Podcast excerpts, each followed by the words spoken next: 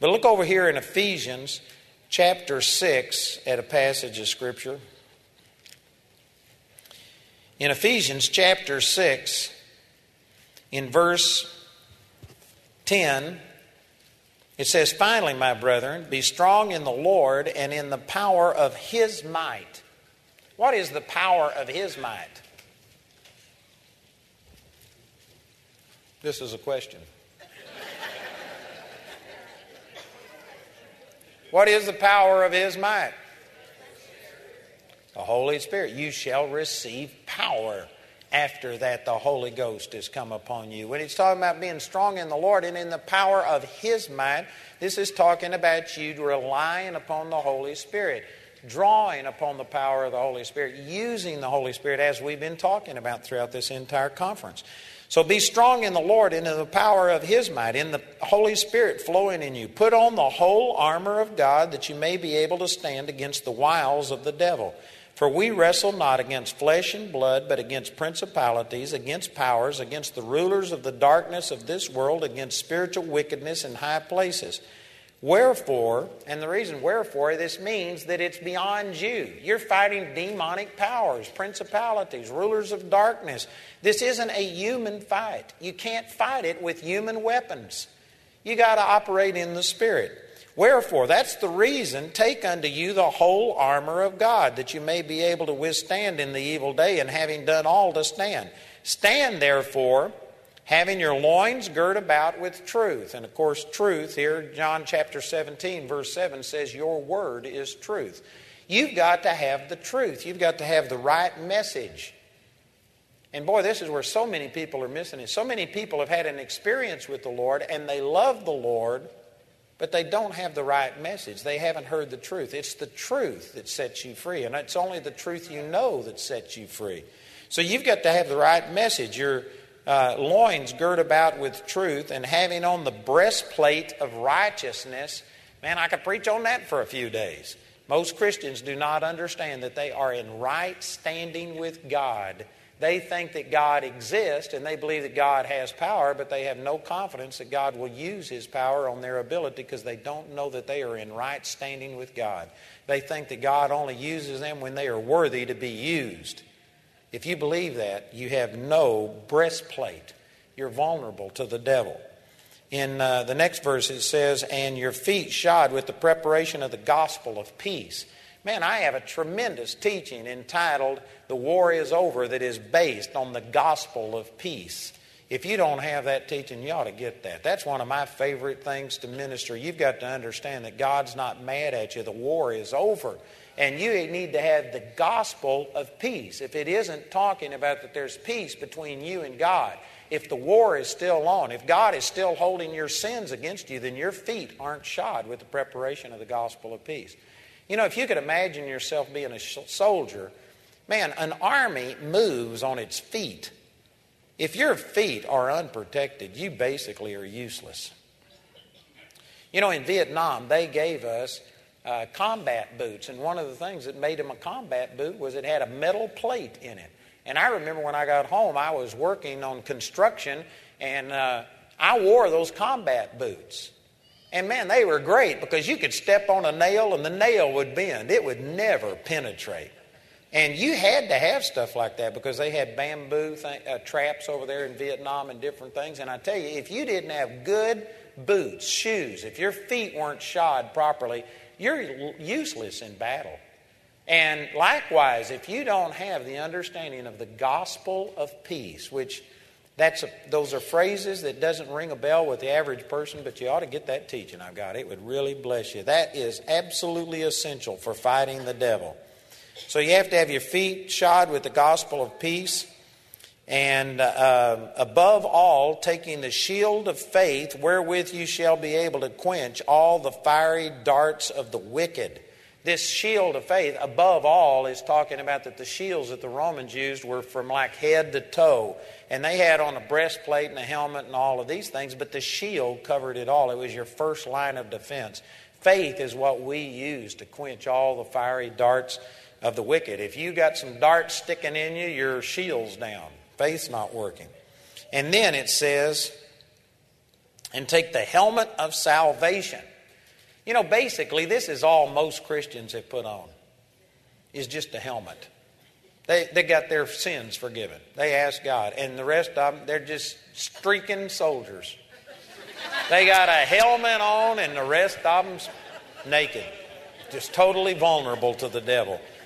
Man, you need to put on the helmet of salvation and look at this, and the sword of the Spirit, which is the Word of God. The Word of God is the sword of the Spirit. Now get this picture. What kind of power would a soldier have if all he had was a helmet or something, no offensive weapon? Every other weapon that it talks about in, in this is defensive, to protect yourself. But when it mentions the sword of the Spirit, this is offensive. And what is the sword? It says the Word of God. The Word and the Spirit function together.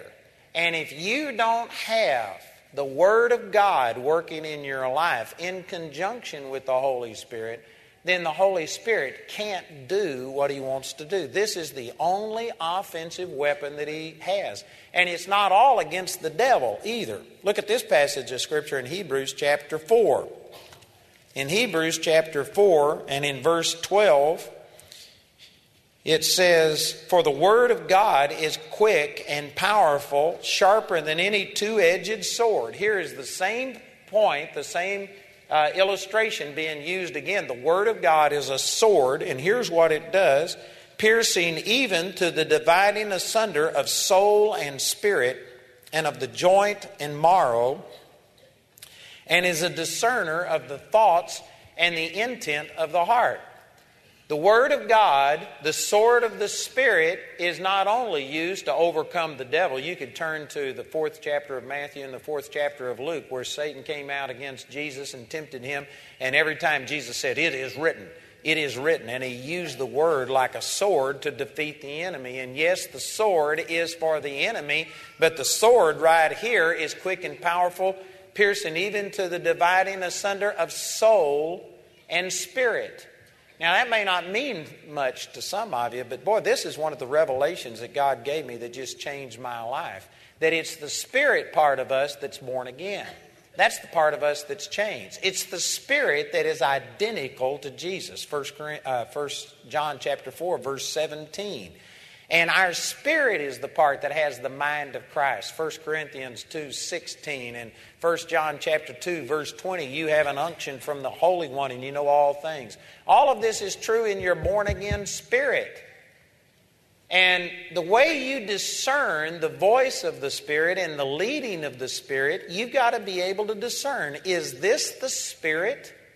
Is this my born again spirit who's being inspired and led by God, or is this my carnal mind and my own thoughts? That's in the soul. How do you discern? How do you divide asunder between the spirit and the soul? The Word of God is quick. That means alive and powerful and sharper than any two edged sword, piercing even to. And the, and the phraseology here shows you that this is such a fine line, it has to be razor sharp. It is something that uh, this is an exception. It's only the Word of God that can split this line between what is of the Spirit and what is of the flesh or the natural self. And so you have to have the Word and the Spirit functioning together. Now, this is kind of a novel concept. You will either hear people emphasize being led of the Spirit and having the Spirit lead you, and let's be sensitive to the Spirit, or you will have people talk about how important the Word of God is, but seldom do these two things mix. As a matter of fact, I've been criticized over this many times. I've, because I emphasize the Word of God so much, I've had people come and say, Man, you're just word, word, word, word, word. It's always what the Word says, and you don't go by how you feel, and feelings don't mean anything. And I've had people criticize me and say, You need to be more in the Spirit. And I've had people criticize that. But you need both of these, you need them in balance. If you just, if you were to take what I've said and if you were to recognize the potential and the power of the Holy Spirit and you were to get excited and if all you did was start praying in tongues and pray in tongues and believe God for supernatural direction, the chances are you're going to get in trouble. Because there's not only the Holy Spirit out there, there's also demon spirits out there, and Satan masquerades as an angel of light. And you can be deceived. I've had people come up to me before and say, I was praying and God told me to divorce this person and to go get this person. and they are absolutely convinced. They really feel it. There was actually a woman in Arlington, Texas, who believed that God told her to marry Kenneth Copeland.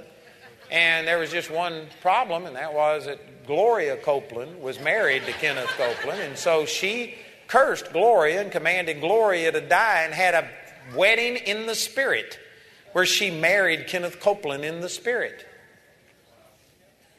Now, that's the kind of weirdness that just being in the spirit will get you into. And I've talked to some people before that, oh, they had an angel appear to them. They had this. They felt this. And there is no reason. You can't reason with them because they've got a word from God.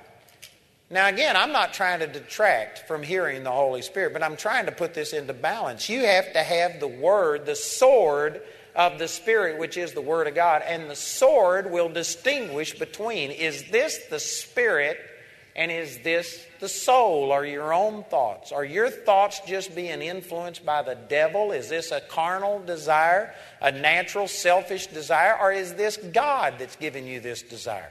How do you know whether your desires are from God or not? Well, this is a little bit of a complicated issue, but to simplify it, uh, basically, it just comes down to what does the Word say? The Spirit and the Word will never, ever, ever conflict. There is the Father, the Son, and the Holy Spirit. And the Son is called the Word in John chapter 1. In the beginning was the Word, and the Word was flesh, was made flesh, and dwelt among us. The Word of God is Jesus, and Jesus and the Holy Spirit are one, and they agree 100%. They will never violate each other. And so, if you believe that you've got something from the Spirit, you need to find it in the Word where it is conformed to the Word, where it is consistent with the Word. And if anything you feel so passionately about and feel that this is God, and if it violates the Word, either you have a misunderstanding of the Word and you don't do anything until you get it straightened out, or you have misunderstood. That wasn't the Holy Spirit. If you feel that God has told you to divorce somebody because they don't cook well, and it's time for you to go get this person and you're coveting somebody else's husband, I can tell you based on the Word of God, that's not the Holy Spirit leading you to do that.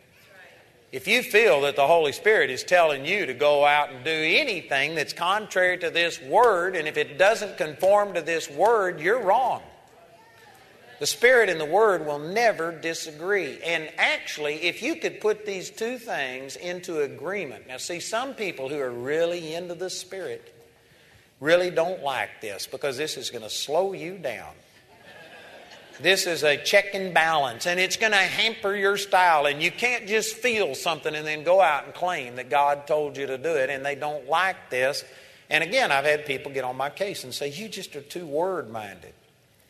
But you need these two in balance. Matter of fact, I had one of my Bible college students one time. His wife was one that was always praying and just getting impressions, and whatever she felt, she said. And so she criticized me about being too word minded. And so she had a dream one night, and she couldn't wait to tell me about this dream. And in the dream, she said, I saw you and you landed on Normandy Beach during World War II. And there was a minefield in front of you and there is all of these potential mines. You take a wrong step, you're dead. And the Lord gave you a choice. Would you rather have a map that showed where the mines were, or would you rather have a voice that just spoke in your ear and said, scoot forward one step, turn left one step? Would you rather have the Spirit, or would you rather just have a map? And she thought she had me. And I said, Man, that is a great illustration. I believe that was from God. And she says, What do you mean? I said, Because. How do you know that voice is the right voice? And she said, Well, you, you, just assume that it's God. And I said, You know what? There's other voices besides God. But if you hear a voice saying, Take one step forward, and if you found it on the map, and you put the two together to correct each other, and well, then that gives you a certainty that you don't have otherwise. And see, that's what I'm describing. I believe that God speaks to you, but everything God speaks to me is subject to what this Word says. You have to compare these two together and put them together to make sure that this is God that is speaking to you. And if you don't do that, you're going to be in trouble. If all you get is the Word, you know, you can misinterpret this Word. You need the Holy Spirit to help inspire and breathe upon this. I've actually heard people, if you go into enough Greek and Hebrew, you know, every once in a while I'll use a little bit of Greek and a little bit of Hebrew. I know a little Hebrew and a little Greek. One has a laundry mat and the other one runs a Chinese restaurant. But anyway, I know just a little Greek and a little Hebrew. I'll use it occasionally, but when somebody is always going into the original language and telling you, oh, this doesn't mean this, it's this, you can go to these concordances and you can make a word say anything you want it to say.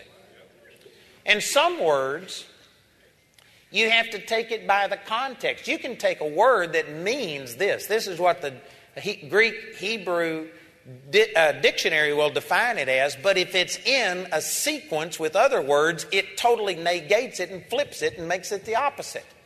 And you can't just go by what that one word says. You have to be able to put it into context. So my point is, if you just want to dig deep enough and read 30 or 40 different commentaries on one word, you can nearly make the word say anything.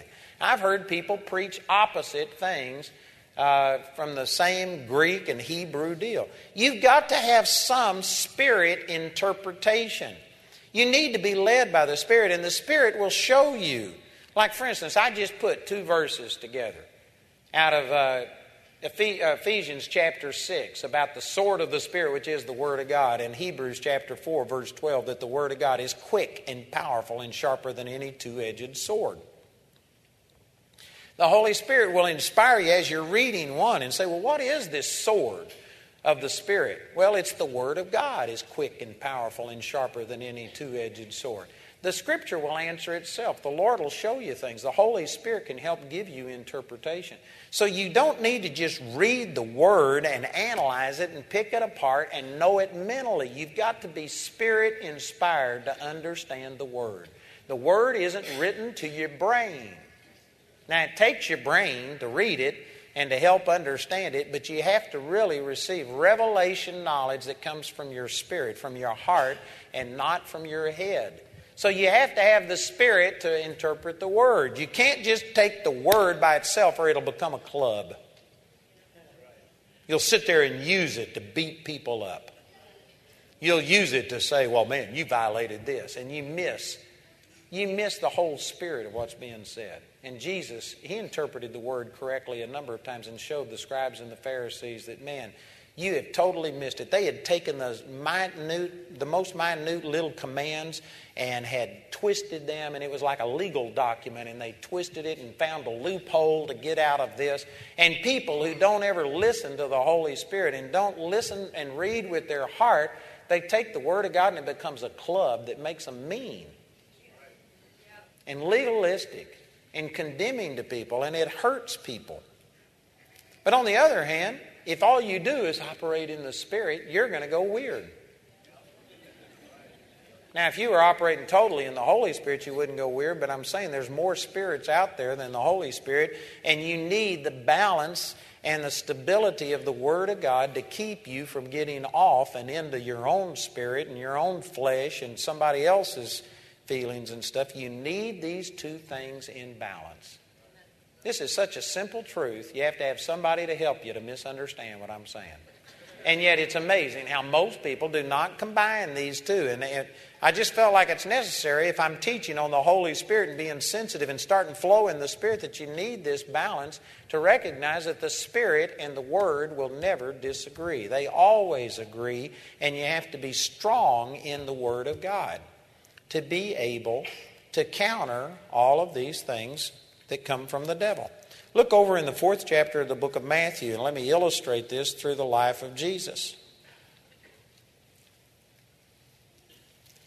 You can also find this same thing in Luke chapter 4. This is where the two times, there, there's two uh, different writers that recorded this, but only one instance where Jesus was tempted by the devil. And in the third chapter is where Jesus, the third chapter of Matthew is where Jesus was baptized by John in the River Jordan, and the heavens were open, and an audible voice came out of heaven saying, This is my beloved Son, hear him. And then there was a visible form or shape as a dove that descended. And so you saw, you heard the Father's audible voice. Of course, the Son was there in the physical flesh, and then a visible manifestation of the Holy Spirit. All three parts of the Godhead at once came down. And immediately in chapter 4, verse 1, it says, Then was Jesus led up of the Spirit into the wilderness to be tempted of the devil. And when he had fasted 40 days and 40 nights, he was afterward a hungered. And when the tempter came to him, he said, If thou be the Son of God, command that these stones be made bread. You know, I can teach on this. I got, matter of fact, I got a whole series on how to overcome temptation. And it's based on this, it's multiple teachings. There's a lot in this, but you know, most people think that the temptation was to turn the stone into bread and satisfy his hunger. I think that that was a part of it. He was using Jesus' legitimate desire for food to gain his attention. But you know, the real temptation is when he said, If you are the Son of God. He was trying to get Jesus to prove who he was outside of what God had said. The Lord had just spoken to him and said, This is my beloved Son. He had God's opinion. But Satan was trying to get him to say, If you are really the Son of God, prove it. Turn this stone into bread. That was the temptation. The scripture says in Hebrews chapter 4 that Jesus was tempted in all points like as we are, yet without sin. Think about this. Do you think Jesus was tempted with cocaine? Do you think Jesus was tempted with getting put out and carnal in rush hour traffic? Do you think Jesus was tempted with the stress of modern day life? Do you think Jesus was tempted with the same problems that people who are married are tempted with because he wasn't married? What does it mean he was tempted in all points? If you just peel back the layers of temptation and get to the root of it, there's really only three things. First John chapter 2 says, and I forget the exact verse, it's around 12 or something like that. It says, For all that is in the world, all that is in the world, the lust of the flesh, the lust of the eyes, and the pride of life are not of God, but are of the devil. There's only three ways that Satan can tempt you the lust of the flesh, the lust of the eyes, and the pride of life. Adam and Eve had three things when they saw the tree. That was the lust of the eyes. And saw that it was good for food and a tree to be desired to make one wise. There was three areas. Jesus was tempted in these three areas. There were three temptations of Jesus. The temptation really wasn't to turn the stone into bread, the temptation was to doubt what God had spoken to him. God had said, This is my beloved Son. And you know, some people, again, haven't gone here and they hadn't thought through these things, but Jesus did not come out of the womb speaking Hebrew. Jesus was not a full functioning adult with full understanding in his brain when he was one day old or when he was still in the womb. His mind didn't function any better than a one day old baby functioned. He had to learn who he was. There came a time when, I don't know exactly how it happened, maybe it was through Mary telling him that, Jesus, you aren't really Joseph's son. You were virgin born. You are God. You are the Word of God, an angel supernaturally implanted the Word of God. And there was a time that he learned that he was God. And he had to accept it. And he went to the Word, and I'm sure that the Holy Spirit bore witness and told him. But you know what? Jesus had to believe with his carnal brain. Now, his heart knew it, because he was Lord at his birth, is what the angel said. Go see Christ the Lord. He was born Lord. He didn't grow up and become Lord. He was Lord at birth in his spirit, but his physical body was not Lord. It was human. It wasn't sinful human, but it was human. It had to learn. Jesus had to learn to control his bowels. I'm sure the first time Jesus tried to feed himself, he slopped, uh, smeared it all over his face. I'm sure that he had to walk and fell down. He had to crawl before he walked. Jesus had to learn. It says in Luke chapter 2, verse 52, that Jesus increased in wisdom and in stature and in favor with God and man. Jesus increased in wisdom. He wasn't automatically all knowing and perfect in his mind. As a matter of fact, Jesus groaned in the Spirit when he raised Lazarus from the dead in the 11th chapter of the book of John. And you can read in Romans chapter 8, verse 26, that we know not how to pray as we ought, but the Spirit itself helpeth us with groanings that cannot be uttered. The reason you groan in the Spirit is to help when you don't know how to pray. Jesus didn't know exactly how to get Lazarus raised from the dead, and he groaned in the Spirit and made intercession to help him over his natural self. It wasn't sinful self, but it was natural self. And the natural mind could not wrap its brain around a person who had already been dead for four days and had started decaying, coming back to life. You can't do that in the natural. You have to do it in the supernatural. And Jesus groaned in the spirit to get past his flesh. Jesus had to accept that he was God by faith. It was possible for him to doubt that he was God, or Satan would never have come and said, If you are the Son of God, do this. That would have been wasted. Some people think, well, Jesus was God. He was God, but he was also man. Jesus was, it was possible for him to be tempted and to fail, or this would have been reduced to where it was no temptation at all. This was a real temptation, and the scripture again says in Hebrews chapter 4 that we were, he was tempted in all points, like as we are yet without sin. Jesus was tempted. I don't think he was tempted with hunger near as much as he was tempted to do something to prove that he was really God. It was an identity test. And this is how Satan tempts us. Jesus was tempted in every way that you're tempted, but not tempted with the same specific things. Satan might have a different package and a different wrapper and a different bow on it. But there is no temptation that takes us but such as is common to man.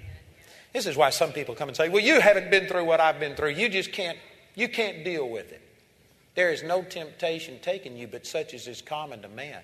Oh, but you've never had this happen to you. There is no temptation taken you but such as is common to man. The moment you think, that's 1 Corinthians 10 13, the moment you think that you have a unique situation, then that allows you to just discount all of the instructions that I share with you from the Word of God because, after all, you're different. You're the exception and you've already fallen into a lie and a ploy of the devil. There is no temptation taken you but such as is common, not just to a few people, but common to all men. We're all tempted with the same thing. Jesus was tempted exactly the way you and I are tempted to doubt who he was, to doubt these things. And Satan said, If you be the Son of God. How did he know whether he should or shouldn't respond to this? You know how he did it? He responded by saying, It is written, Man shall not live by bread alone, but by every word that proceeds out of the mouth of God.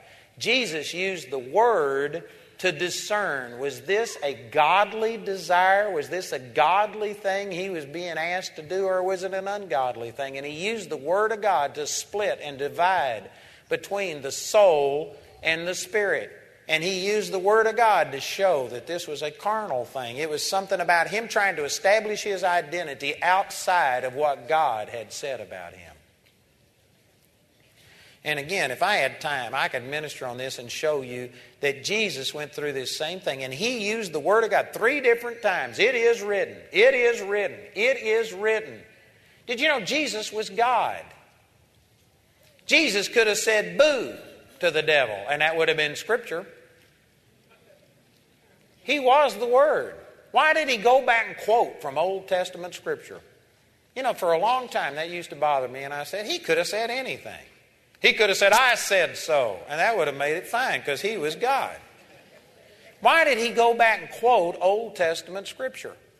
And the Lord spoke to me because the Word is so powerful and it is settled forever, it's eternal, that Jesus, in all of his glory and majesty, couldn't improve on what was already written. It was as good as it got. He didn't need to say anything other than what was written in the Word. What was written in the Word was enough to defeat anything that the devil wanted to do. Jesus was the Word, and He was completely consistent, and He just used the same Word that you and I have. And He used it as a sword of the Spirit against the devil, and He also used it to divide between soul and spirit and tell was this a godly desire or was this a sinful desire? You know, there's so many scriptures on this. Let me just share one here out of um, Psalms chapter 37. Look at this verse. I hesitate to share this because this is really only if you are seeking God with all of your heart. And if you aren't seeking God with your whole heart, you could get into a lot of trouble with this scripture. This is prefaced upon you got to be seeking God. So let me just tell you already that if you aren't seeking God with all of your heart, this isn't for you. Don't listen. So everybody will listen. But look at this in Psalms chapter 37, verse 1 Fret not thyself because of evildoers, neither be thou envious against the workers of iniquity, for they shall soon be cut down like the grass and wither as the green herb. Trust in the Lord and do good, so shalt thou dwell in land, and verily thou shalt be fed. Delight thyself also in the Lord, and he shall give thee the desires of thine heart. Commit thy way unto the Lord, trust also in him, and he shall bring it to pass. Man, those are some great scriptures. Look at this fourth verse. Delight yourself also in the Lord, and he shall give you the desires of your heart. This is traditionally interpreted as, oh man, this is a great promise. You know what I desire? I desire a brand new Cadillac. I desire my neighbor's house. I desire my neighbor's wife. I desire to become the head and CEO of the business, and whatever I desire, God's going to give me the desires of my heart. This isn't saying that God will satisfy all of your lust. That goes against everything else. Now, see, this would be an example of a person reading the Bible with just their brain and not letting the Spirit balance it to where there's other scriptures, like, for instance, Hebrew, um, James chapter 4, where it says, You ask and receive not because you ask amiss that you might consume it upon your own lust the scripture makes it very clear that if you are just asking a carnal desire so that you can consume it on your own lust, God's not going to grant that. And so you see these two apparently opposite statements that you can't just ask whatever you want and satisfy your lust, and yet this one says, Delight yourself in the Lord, and He'll give you the desires of your heart. So, which is it? It's both. Well, then, how do you understand this? How do you interpret this? How do they fit together without contradicting each other? Psalms chapter 37, verse 4, isn't saying God's going to give you whatever you want. This is saying, delight yourself in the Lord, and God will put His desires in your heart. Your heart will change so that you start desiring the things of God, is what that's talking about. And there's no contradiction, see, between those. And so here's what Psalms 37 4 is saying Delight yourself in the Lord, and He will change the desires of your heart. Many of you, when you got born again, when you came to the Lord, prior to that time, you loved to party. You loved to go get drunk. You loved to do dope. You loved to do whatever. And then you got born again, and all of a sudden you didn't want to do those things. God changed you, He changed the desires of your heart. You've experienced this at least to a degree. And this is what it's talking about. And this is simply saying that if you are delighting yourself in the Lord, and that's a huge if, if you are delighting yourself in the Lord, and I could spend an hour talking about what it means to delight yourself in the Lord. But it means if you are truly putting the kingdom of God first, if you have died to yourself and you are wanting God's will more than your will, if your heart has been purified so that you aren't offended at somebody and you're praying that they'll die because you'd like to see them suffer. You haven't delighted yourself in the Lord if that's what you're doing. If you've got bitterness and unforgiveness in your heart, you hadn't delighted yourself in the Lord.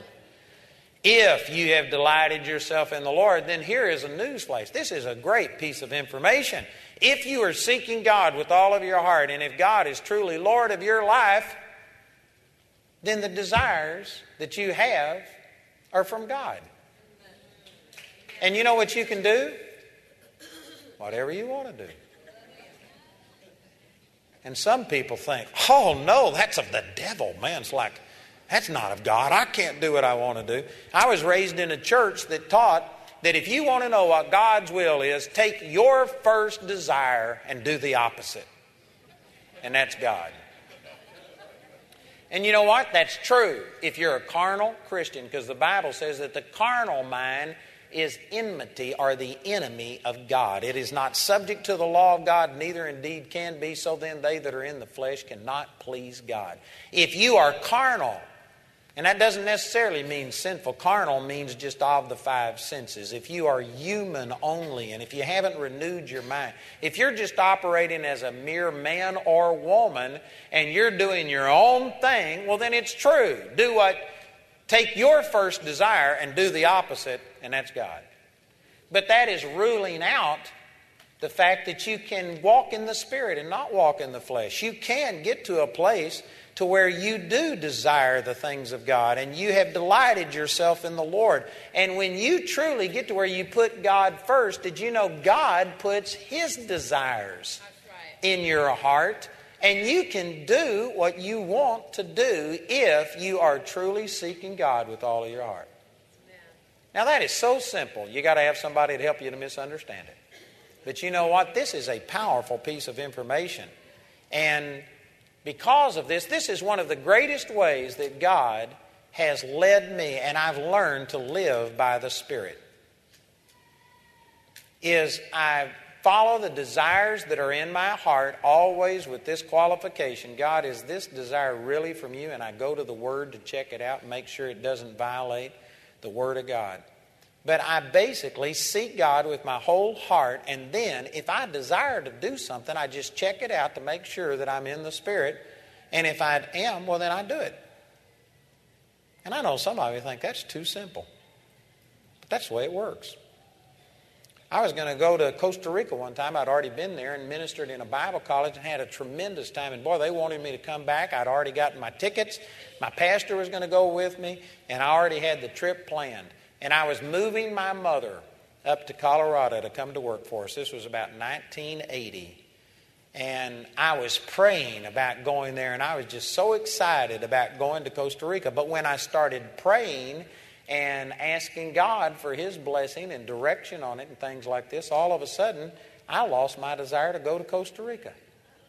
I didn't want to go to Costa Rica. Not only did I not want to go, I really didn't want to go. I wanted to not go. And it was such a radical change in my heart that it startled me at first. And I was driving this rental truck for 17 hours. And so what I did, I just prayed. I turned on music. I got to singing and praising God and focusing my attention on the Lord. Because again, Psalms 37 4, delight yourself in the Lord, and He will give you the desires of your heart. I found that if I just focus on God and get more and more focused on God and start delighting myself in Him and make sure that I'm focused on Him, if it is a carnal desire, a fleshly desire, the more I focus on God, that thing leaves. But if it is a spiritual desire, the more I focus on God, the stronger that desire gets.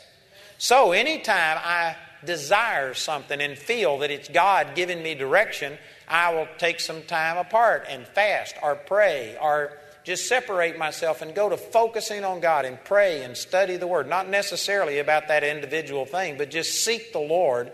And the more I get into the presence of God, if it's God, then that desire will increase. If it's not God, I'll lose it. I'll literally forget about it as I get into the presence of the Lord and my desires start being focused and formed by God. And so if I seek the Lord and the desire leaves or diminishes, well, then I say, I don't think that was God. It all is hinged around seeking the Lord. So, anyway, when I started feeling this desire not to go to Costa Rica, I started praying about it. For 17 hours, I just prayed and prayed and prayed. And God, what's going on? What, is this something carnal? Is it because I'm tired of traveling and I just don't want to go? Is this a carnal, fleshly desire, or is it coming from my spirit? And see, the Word is the sword of the Spirit that separates between soul and spirit. And I went back and thought about Psalms chapter 37, verse 4 Delight yourself in the Lord. And so I started focusing on the Lord. The more I focused on the Lord, the less I wanted to go to Costa Rica. So eventually, after about 17 hours of prayer, I called up the people in Costa Rica, and it was just a week or two before I was supposed to go. And I called them up and I said, You know what? I'm not coming. And they said, You can't do this. We've already put out advertisement. People are coming from long distances, and we got people coming from everywhere, and you can't cancel. And I said, Look, I'm sorry, but I can't go. And they said, So what's wrong? I said, Nothing. I just don't want to go. And boy, they didn't like that at all. And you know, I have never been asked back. They never did understand what I was doing. But I canceled going to Costa Rica just because I didn't want to go to Costa Rica. And I checked my emotions, and it was a spirit emotion and not a physical emotion. It was based on the Holy Spirit, and so I canceled. And guess what? The plane that we were booked on crashed and killed 169 people. I'd have been dead had I not have listened to the Spirit communicating with my spirit. That's one of the ways that God gives you leadership is you just feel something. Now again, I'm not talking about a carnal feeling. You could feel fear. And therefore, you aren't going to go minister to somebody and tell them God wants them to be saved or healed because you just are feeling carnal things.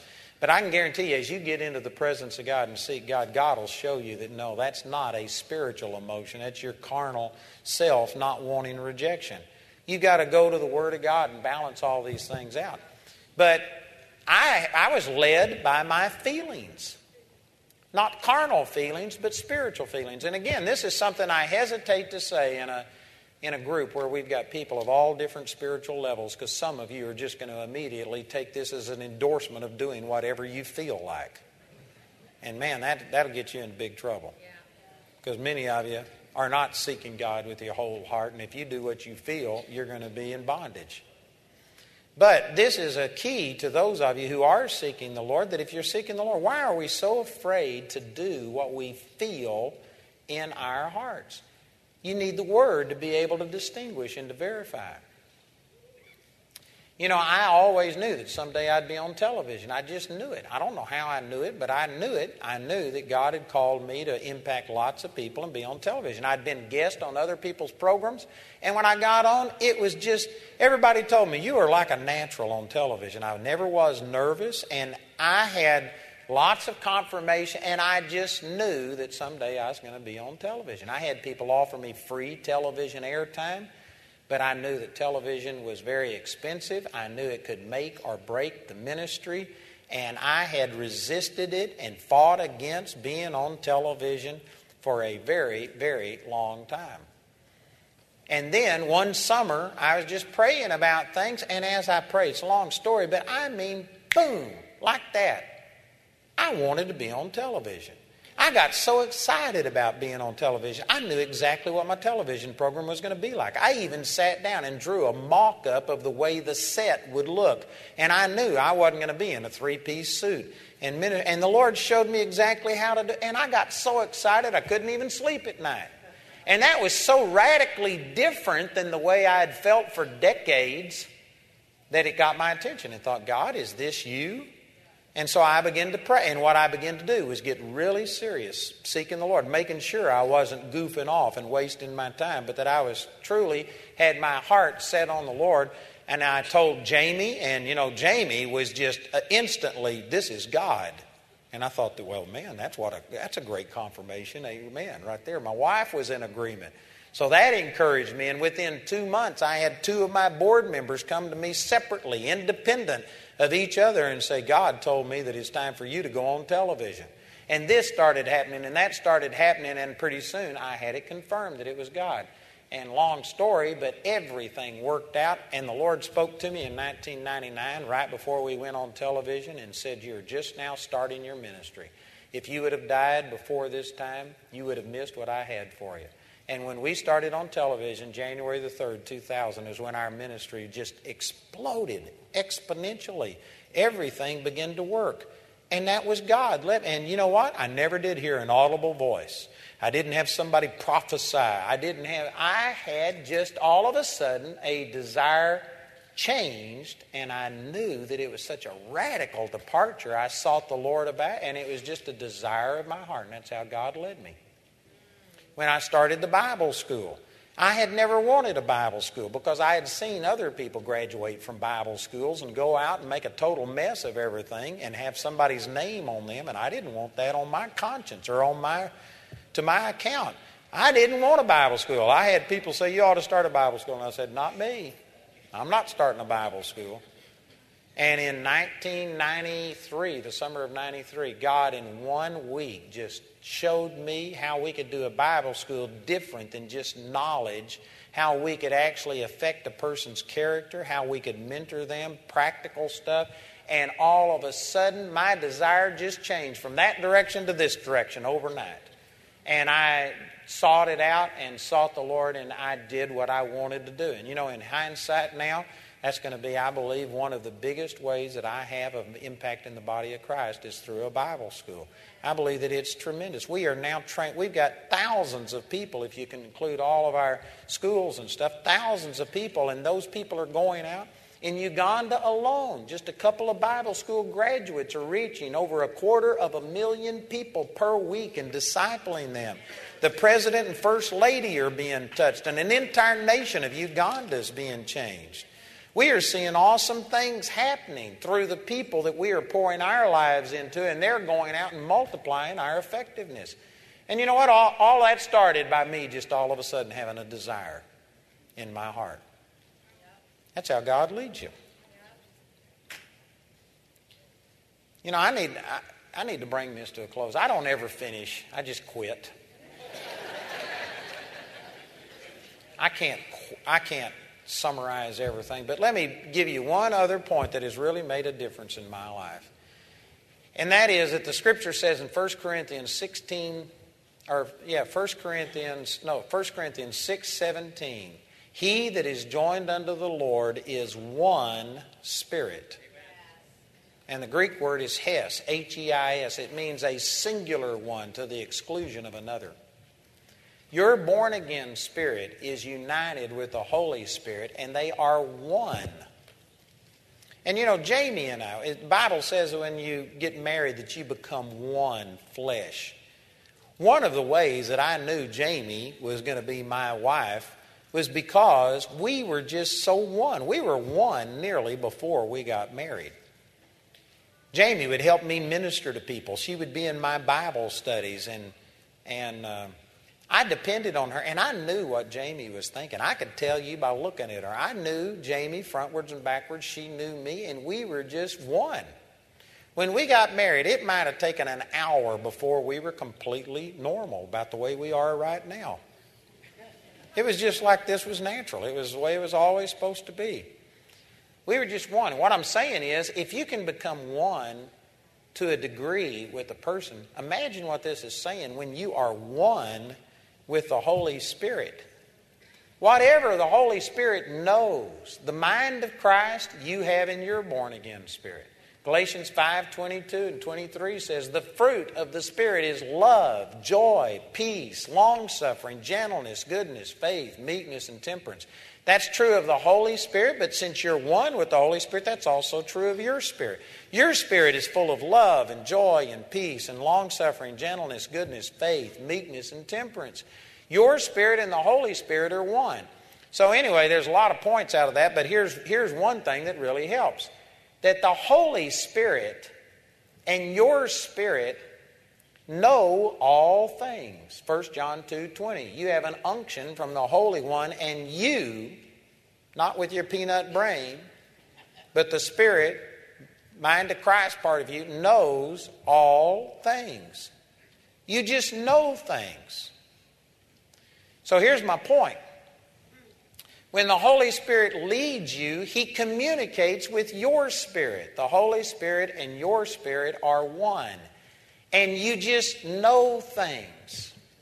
You know all things. So, the Holy Spirit doesn't say, Susan, Rob, Bob, I want you to go do this. See, this is what we're looking for. God, tell me what to do. And you want him to say, Andrew, I want you to do this. God doesn't talk to you that way. God communicates spirit to spirit with your spirit, and your spirit just knows what God wants you to do. And so your spirit doesn't say, Well, God says. No, your spirit says, Here's what I want to do. And you hear it in the first person. And you think, Well, this is me. It is you. You're born again self. Your born again self knows what the will of God is.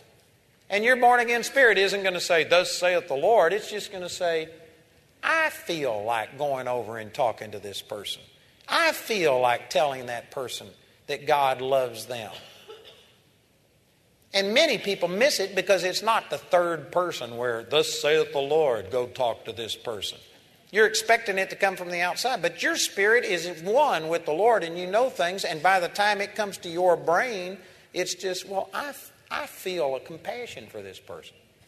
I couldn't tell you how many times I have just felt something, and, and as far as I could tell, it was me. But see, here again is where the word, the sword, comes into play. My flesh does not love other people more than me. My flesh is selfish. So is yours. Myself, my flesh will only think about myself and advance myself and forget everybody else. You know, in the natural, without God, you are the center of the universe. The world revolves around you. For you to have compassion and love and want to bless somebody else and to do something like that, it's not the devil. It's not just you, it's your born again spirit. Like I said about going to Bible school. People say, Well, I want to go more than anything, but I'm just not sure it's God. And I tell them, Oh, yeah, well, it may be the devil that told you to go to Bible school and sit under the Word for four hours a day and, and spend two years saturating yourself in the Word. That sounds like the flesh. That sounds like a lost, degenerate person. That sounds like the devil. You know what? If you have a desire to go to Bible school, boing, you know, just Open up your eyes. It's got to be a spirit man on the inside of you. It's not the flesh that wants you to study the Word. If you have love and compassion for somebody, it's God.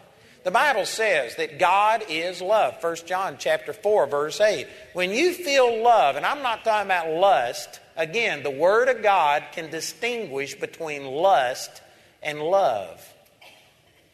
Man, I'm not even going to go there, but I could spend an hour explaining that. But there's a difference between lust, selfish things, and true compassion, godly love. When you feel love flow out of you towards a person, God is love. So you take that feeling, you go to 1 John 4 8, God is love, and say, well, this is God flowing through me to this person. And you just follow it up and minister to them, and miracles take place. I remember a service where there was a woman sitting in the back of the church. I'd never seen this lady. I was pastoring a church, and I'd never seen this lady. She was a visitor.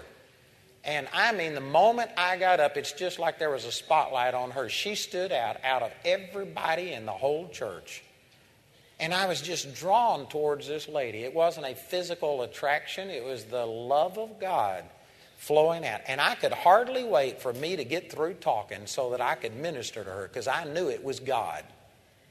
And so I called this woman forward and I said, Come up here. God's got a word for you. I didn't have a thing to say to her. I didn't know one thing to say, but I just knew that if compassion is flowing, That's God. And God will always minister to a person and give you what to say. So I called this woman up feeling nothing but just compassion for this woman.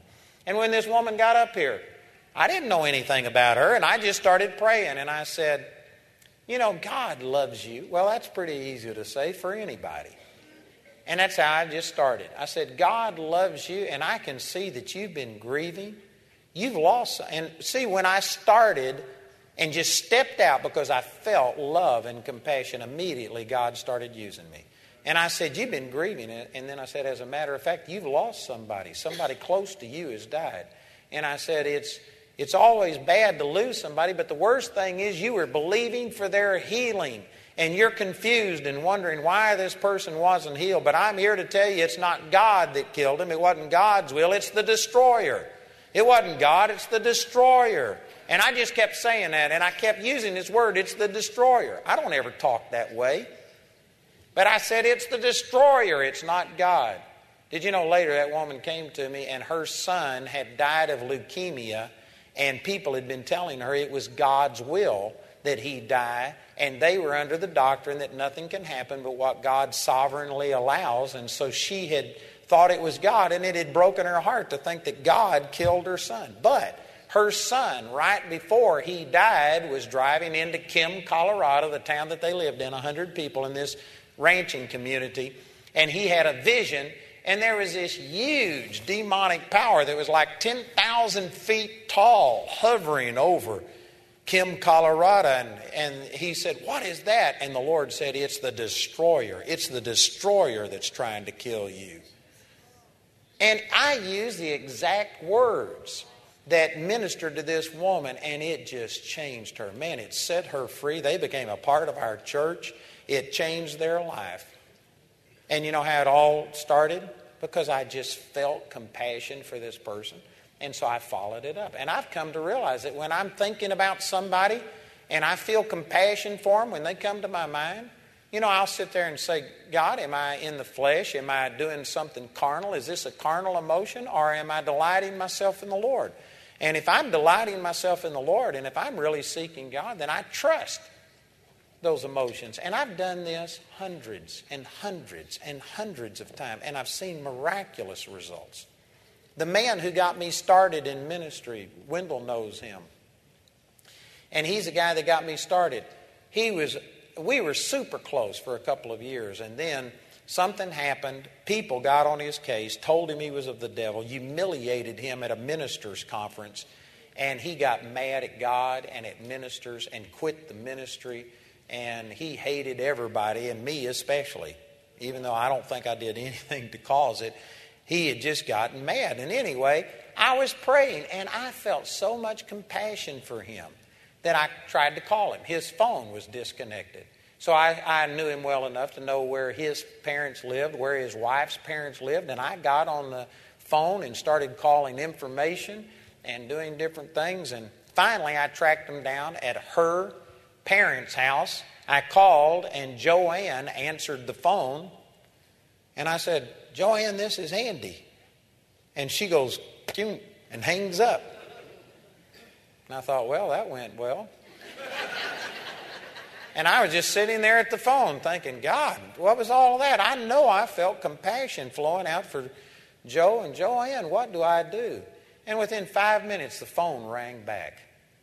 And it was Joanne, and she was crying, and she said, I'm sorry. And she says, Joe's gotten mad at God. We've quit the ministry. He's out selling paper again. And she says, We've lost our house. That's the reason I'm with my mother and I was just ready to quit and give up. And she said, I was sitting here staring at the phone and saying, God, if there is a God, why don't you have somebody minister to us? We've traveled the world ministering to other people. And even though I'm not at our house, you could tell somebody where we are. They could find us. If you're really God, if there is a God, you have somebody call me. And boom, here, here rings the phone while she's praying that, and it scared her so bad she hung up. And you know what? God used that to allow me to minister to them. Joe got back in the ministry. Joe's a good friend of mine today, and things worked out. And the Lord didn't tell me, call Joanne, she's at this place because they have done this and you say this and you do that. It wasn't third person, it's just I felt compassion for them. And you know, the sad thing is, I haven't always done this well. I've learned this the hard way sometimes too. When I first was getting started, there was a man named Bob Lewis who was the youth director in our Baptist church. And, and after my dad died, he kind of took me under his wings and he uh, spent some time with me, and we never were real close, but he was a friend. And I had heard that he had received the baptism of the Holy Spirit and had was pastoring a church in El Paso, Texas, and that miracles were happening, and that they had a room that was full of nothing but crutches and wheelchairs and braces, and that he was seeing miracles happen. And I heard good reports about Bob Lewis. And I, I bet you for two or three months, every time I'd pray, I'd think about Bob Lewis and wonder how he is. And I just felt compassion going out. And what I would do is just say, Well, praise God for Bob Lewis. I'm glad to hear what's going on with him. And it wasn't long after that that I heard that Bob Lewis went out to get in his car and put his hand on the doorknob, and a red ant was on the doorknob and bit his thumb, and he died instantly had an allergic reaction and died from an ant biting him. And when I heard that, I thought, God, that's why I was always thinking of Bob Lewis. You were trying to get me to pray for him or intercede or to do something, and I just blew it off and thought about why am I wondering about Bob Lewis? And so I repented and I learned something, and it made me more motivated to listen when I feel something and think maybe this is the Holy Spirit leading me. And it was probably 10 years later. I was at a meeting, and the man who was doing the praise and worship was named Bob Lewis.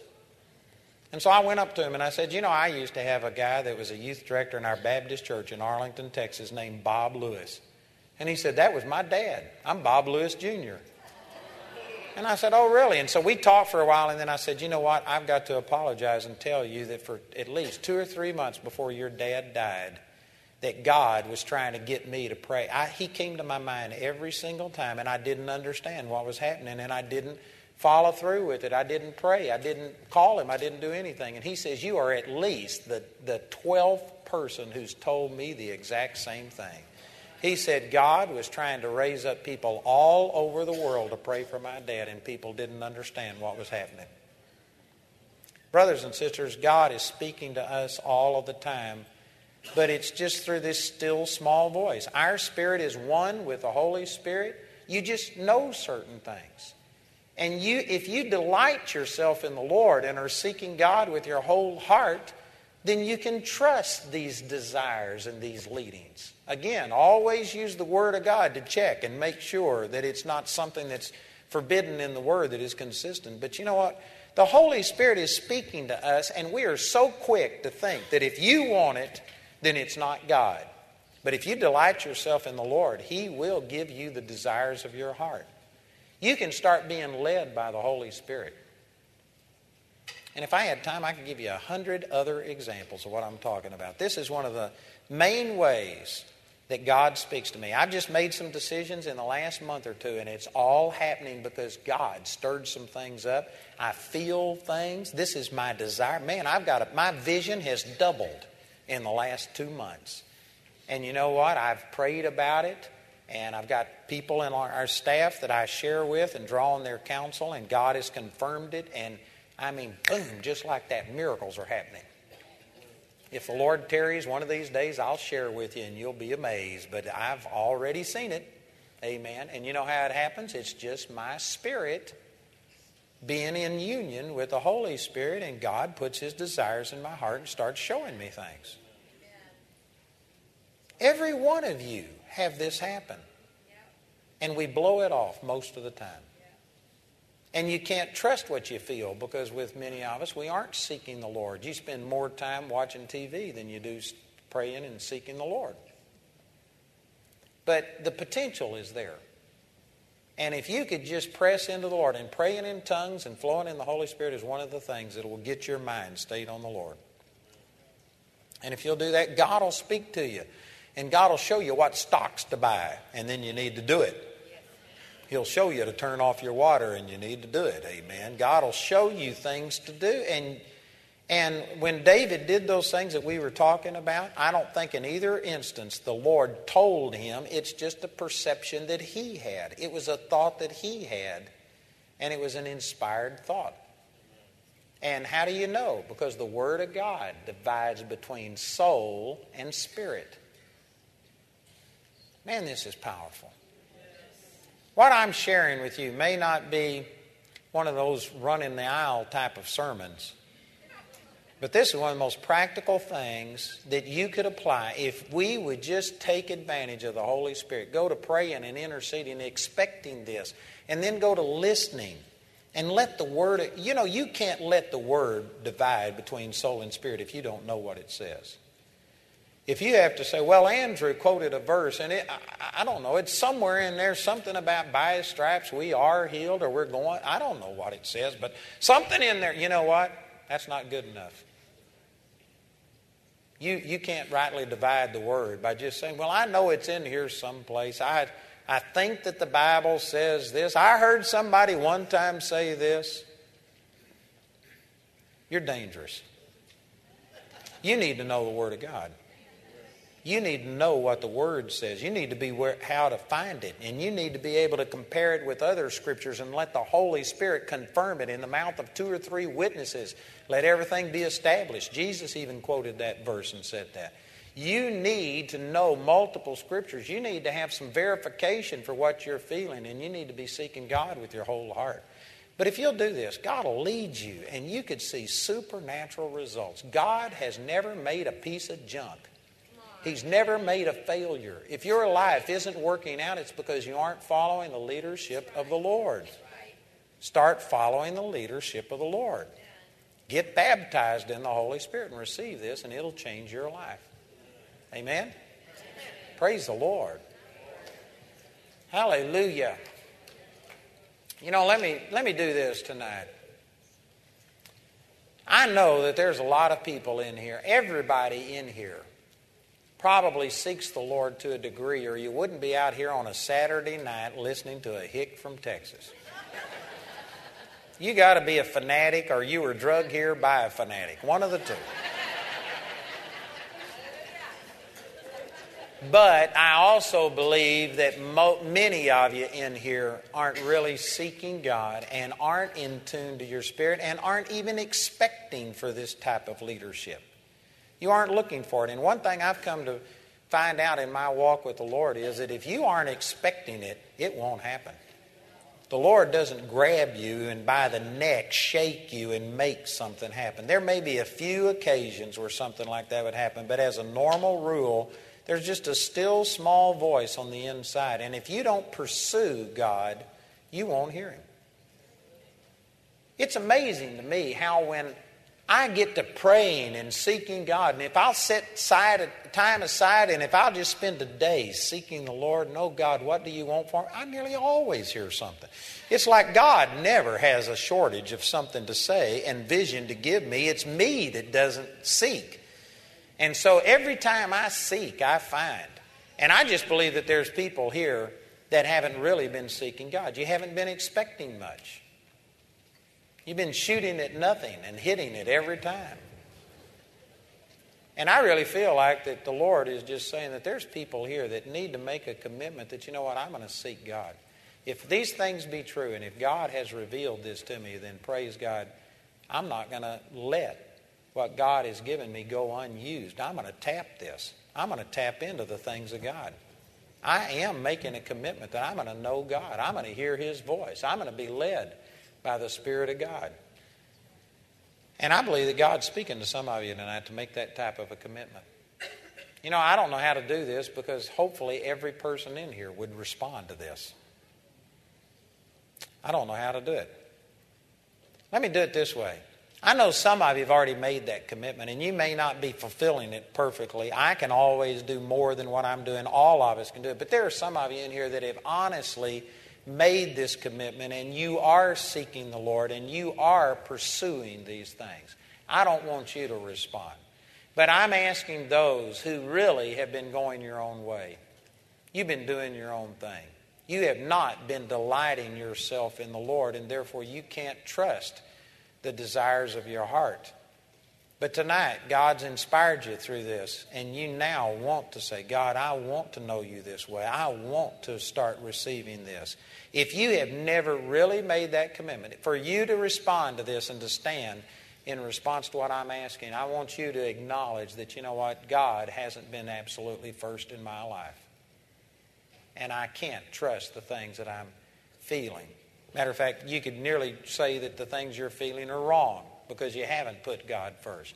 But if you're willing to change and say, I want to put God first, I just want to ask you to be bold enough just to stand and make a commitment here and say, I'm going to start putting God first.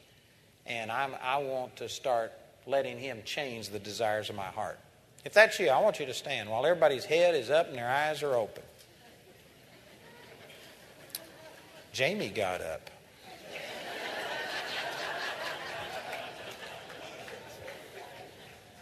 Thank you.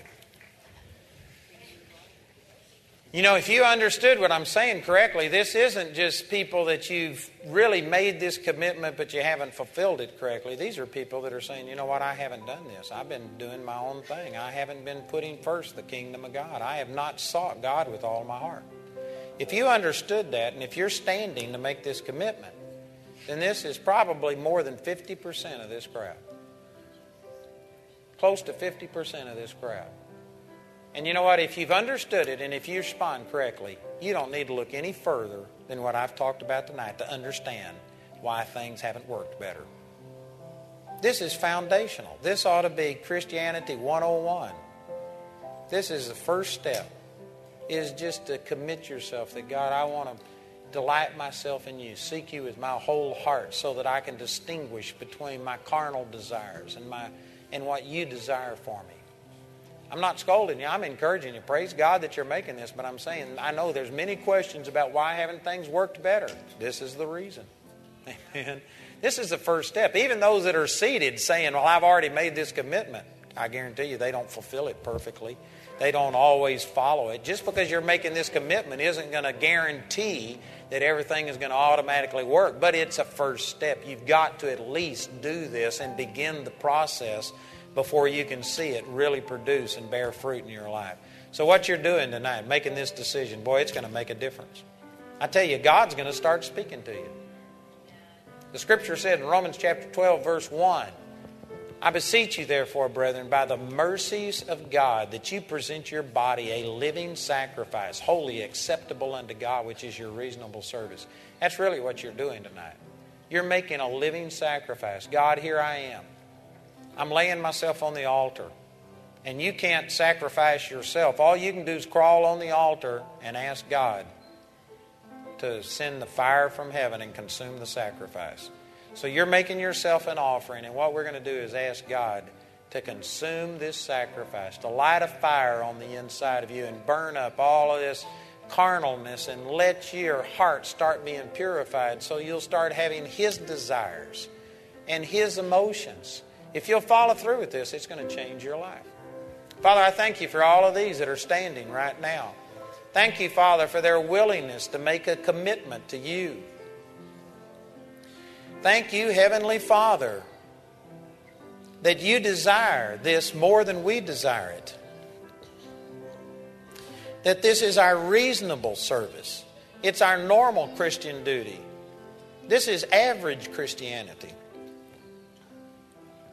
And so, Father, we make the decision. We lay ourselves on the altar and say, Father, here we are, consume us. Father, burn out all of this flesh. Burn out all of the things that keep us from seeking you and knowing you and help us to know you. Father, touch our heart. Start putting your desires in our heart. We renounce our carnal desires, our selfish desires, and we want to put you and other people first. Thank you, Jesus. I believe that some of you are praying those exact words. You're praying these things, and this is your desire that Jesus, we want to know you. We want to understand you. I want to be yours completely. I want to have your power flowing through me. Praise God. Father, we thank you. And I believe you are faithful and just. You said to keep that which we commit. We've made a commitment. This is our desire, and we believe you keep it, that you hold us to it, that you remind us of this, that you constantly draw us back to this decision and hold us firm in this position to where we are delighting ourselves in the Lord and having you put your desires in our heart. Thank you, Jesus. Father, we believe you're faithful to do that. We trust you to do that. We can't do this without your supernatural aid, and we draw on that and believe that, Father, you are accepting these sacrifices in Jesus' name. Amen. Amen. Boy, that's awesome. I believe it's going to make a difference in your life. Thank you, Jesus. Praise God. You can be seated. The only problem with being a living sacrifice is that you have a tendency to crawl off the altar. You know what? You have to follow through on this. You have to continue in it. I'd encourage you to get like the CD of tonight. If God spoke to you and inspired you, get the CD or the DVD and go back and listen to it. And you know what? It'll quicken you again. It'll remind you of what the Holy Spirit spoke to you tonight, and it'll hold you to this. That's really important. This is our last opportunity that if you don't know Jesus personally, if you've never been born again, it's our last opportunity during these services to give you that chance. Also, if you don't have the baptism of the Holy Spirit and speak in tongues, you need to receive that. I know we've had over 200 people receive the baptism of the Holy Spirit, and that's tremendous. But if anybody's here tonight who doesn't speak in tongues, this is a vital part of you putting your delight and desires on the Lord and getting beyond your flesh and into the spirit realm. Is there anybody here tonight who'd raise their hand and say, Man, I need either to be born again or I want the baptism of the Holy Spirit and the gift of speaking in tongues? Here's somebody over here. Anybody else? Here's another one. Anybody else? And there's still people. We've had so many people receive, and yet there's still people here tonight that want to receive. Isn't that great? Thank you, Jesus. You know, if you raised your hand or if you were supposed to raise your hand, just get up out of your seat and come forward and let us minister to you and we're going to help you to receive here tonight. Let's praise God for these as they come forward. Amen.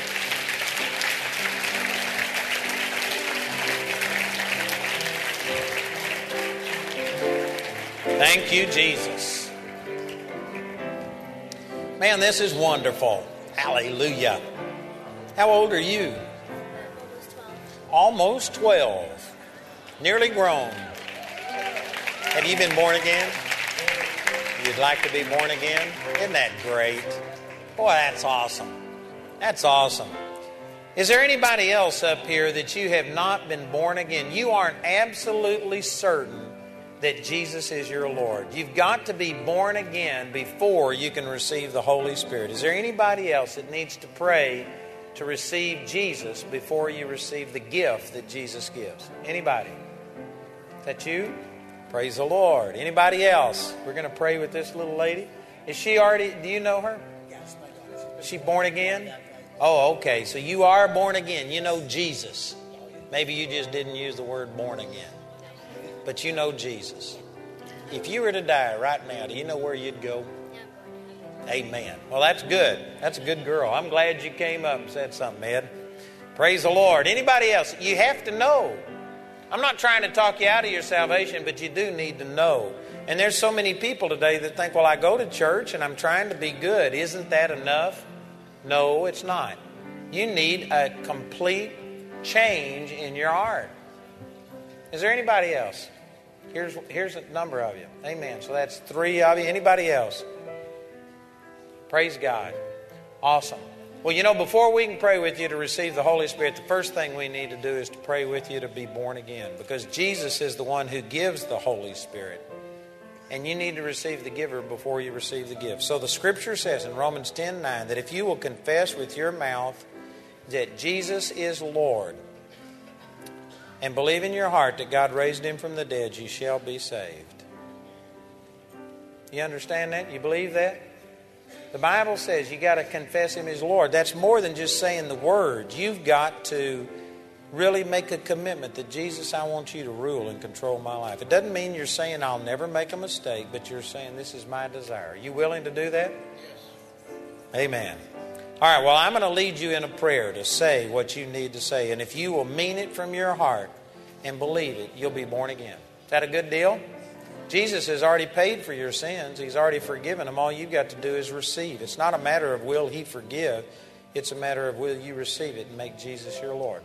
So I'd like everybody to repeat this after me so that they won't feel like we're just listening to them. Let's say this say, Father, I'm sorry for my sin. I believe Jesus died to forgive my sin. And I receive that forgiveness. Jesus, I make you my Lord. I believe that you are alive, that you now live in me.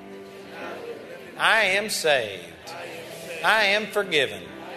In Jesus' name. Amen. You believe that? You believe that? Amen. Welcome to the family. God bless you. Awesome, awesome. God bless you. Amen. So now everybody here has prayed that, and according to the scripture, you are the temple of the Holy Spirit. In your spirit, your spirit was created to contain the Holy Spirit. It's a temple of the Holy Spirit. So God wants to give you the Holy Spirit more than you want Him. That's what He created you for. So we don't have to beg. We're just going to ask one time. I think it's important to say this because so many people think that you just have to plead with God to get the Holy Spirit. It helps to understand that God's longed for this time. God's wanted you to be filled with the Holy Spirit more than you want it. So we're just going to ask one time and just open up the door of our temple and let Him in. And then I've got these prayer ministers that I want to ask to come up here. And these prayer ministers are going to lay hands on you as we pray because the Bible says through the laying on of hands, the Holy Spirit was given. So we're going to ask, then they're going to lay hands on you and release this power of the Holy Spirit into you. And after they lay hands on you, then I want you to quit asking God to fill you with the Holy Spirit and believe that He did it. Trust that His promise is true. And start thanking Him. And just start thanking Him. Quit asking. There's a time to ask, and then there's a time to believe. And so we're going to ask, they're going to lay hands on it. I want you to start thanking Him. And at that time, I want you to start lifting your hands because the Bible says that when you lift your hands, this blesses the Lord.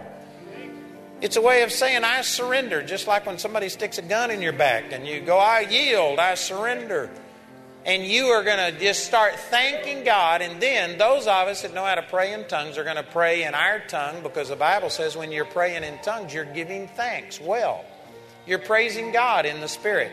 So we're going to start thanking God and praying in the Spirit. And then you can join in with us and pray in the Spirit. And I know you may think, well, I don't know how to do it. Well, I've got a book that will explain it, but if you're ready, you can do it right now. I encourage you to start talking. And don't wait on the Holy Spirit to force you to talk. That's not the way that tongues works. He doesn't take your mouth. You know, this is kind of a crude example, but I honestly used to think when I, before I started speaking in tongues that it was going to be like when you threw up. That you could put your hand over your mouth and try and stop it, and you couldn't. It just was going to come out anyway. That's not the way that speaking in tongues is. I can pray in tongues right now, or I can talk in English. I'm talking in English because you need it to understand. I can choose. The Holy Spirit's not going to force you to speak in tongues. You have to speak. Acts 2 4 says, They spoke with tongues as the Spirit gave them the utterance. The Holy Spirit doesn't talk in tongues. He inspires you to do it. You have to do the talking, and by faith believe it's the Holy Spirit. So, this is what we're going to do. And if you're ready, you can pray with us in tongues right now. Isn't that a good deal? Man, this is going to change you. Amen. So, Father, we agree right now, and we thank you that all of these now have made a commitment and that they are the temple of the Holy Spirit. So, we just open up this, these temple doors. We open up our heart, and Holy Spirit, we ask you to come in and fill us. We ask you to just release your power and anointing in our life. Give us this power that Jesus spoke of in Acts 1 8. We ask and receive it now in Jesus' name. Now we lay hands on you and say, Receive the Holy Spirit in the name of Jesus. We loose this power right now. Brother, you've asked a hundred times already. Now we aren't asking anymore. Don't ask again. Let's thank the Lord. I want you to put those hands up in the air and thank the Lord. Thank you, Jesus, that your word's true. Thank you that I am filled with the Holy Spirit right now. Talk out loud. Talk in English. Thank you. Thank you, Father, that I'm filled with the Holy Spirit. Thank you that your word's true. Thank you that I am now God possessed. Thank you that the anointing of the Holy Spirit now in, invades my life, inhabits me. Thank you, Father. Now, those of you who know how to pray in tongues, let's begin to worship the Lord and speak in tongues. Don't be real loud. Don't dominate the whole group, but just talk so that they won't feel like somebody's listening to them. And as we speak in tongues, you speak with us. Just start speaking. If you don't know what to say, you can try and say what you hear the person behind you say. But their tongue is their tongue. Your tongue's going to be different. You can't say what they're saying, but you can get started. And once you start speaking and find out it's not the same, just keep speaking. And you'll find out it's not coming from your brain. It's your spirit praying, it's bypassing your brain. It's coming out of your spirit. You're talking to God from your spirit without the unbelief and the fear and the doubt that's in your mind, the confusion that's in your mind. It's a way of just releasing the Holy Spirit on the inside of you. It's a supernatural gift. Thank you, Jesus. That's it. Just be bold. Be bold, amen. Just speak out right now. That's it. Don't shake your head. No, brother. You got to shake it. Yes, yes, yes. We're through with negative. Amen. You got the Holy Ghost. Thank you, Jesus. Thank you, Jesus, for the power and the anointing of the Holy Spirit flowing in these. Praise the Lord. Let's just speak.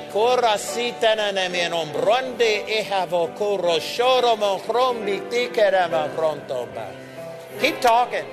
Talk right now in Jesus' name. Man, your spirit's been trying to speak with God for a long, long time. Let it talk.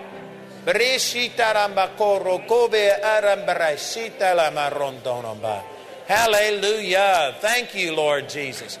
You don't know what you're saying, but you know what? You're communicating with your Father in a way that's not hindered the way you are when you talk in English. And it may not be perfect. You might be stumbling around. It may not sound like a language to you, but just like a little child starts speaking, I guarantee you, your daddy knows what you're trying to say. He is thrilled that you're talking.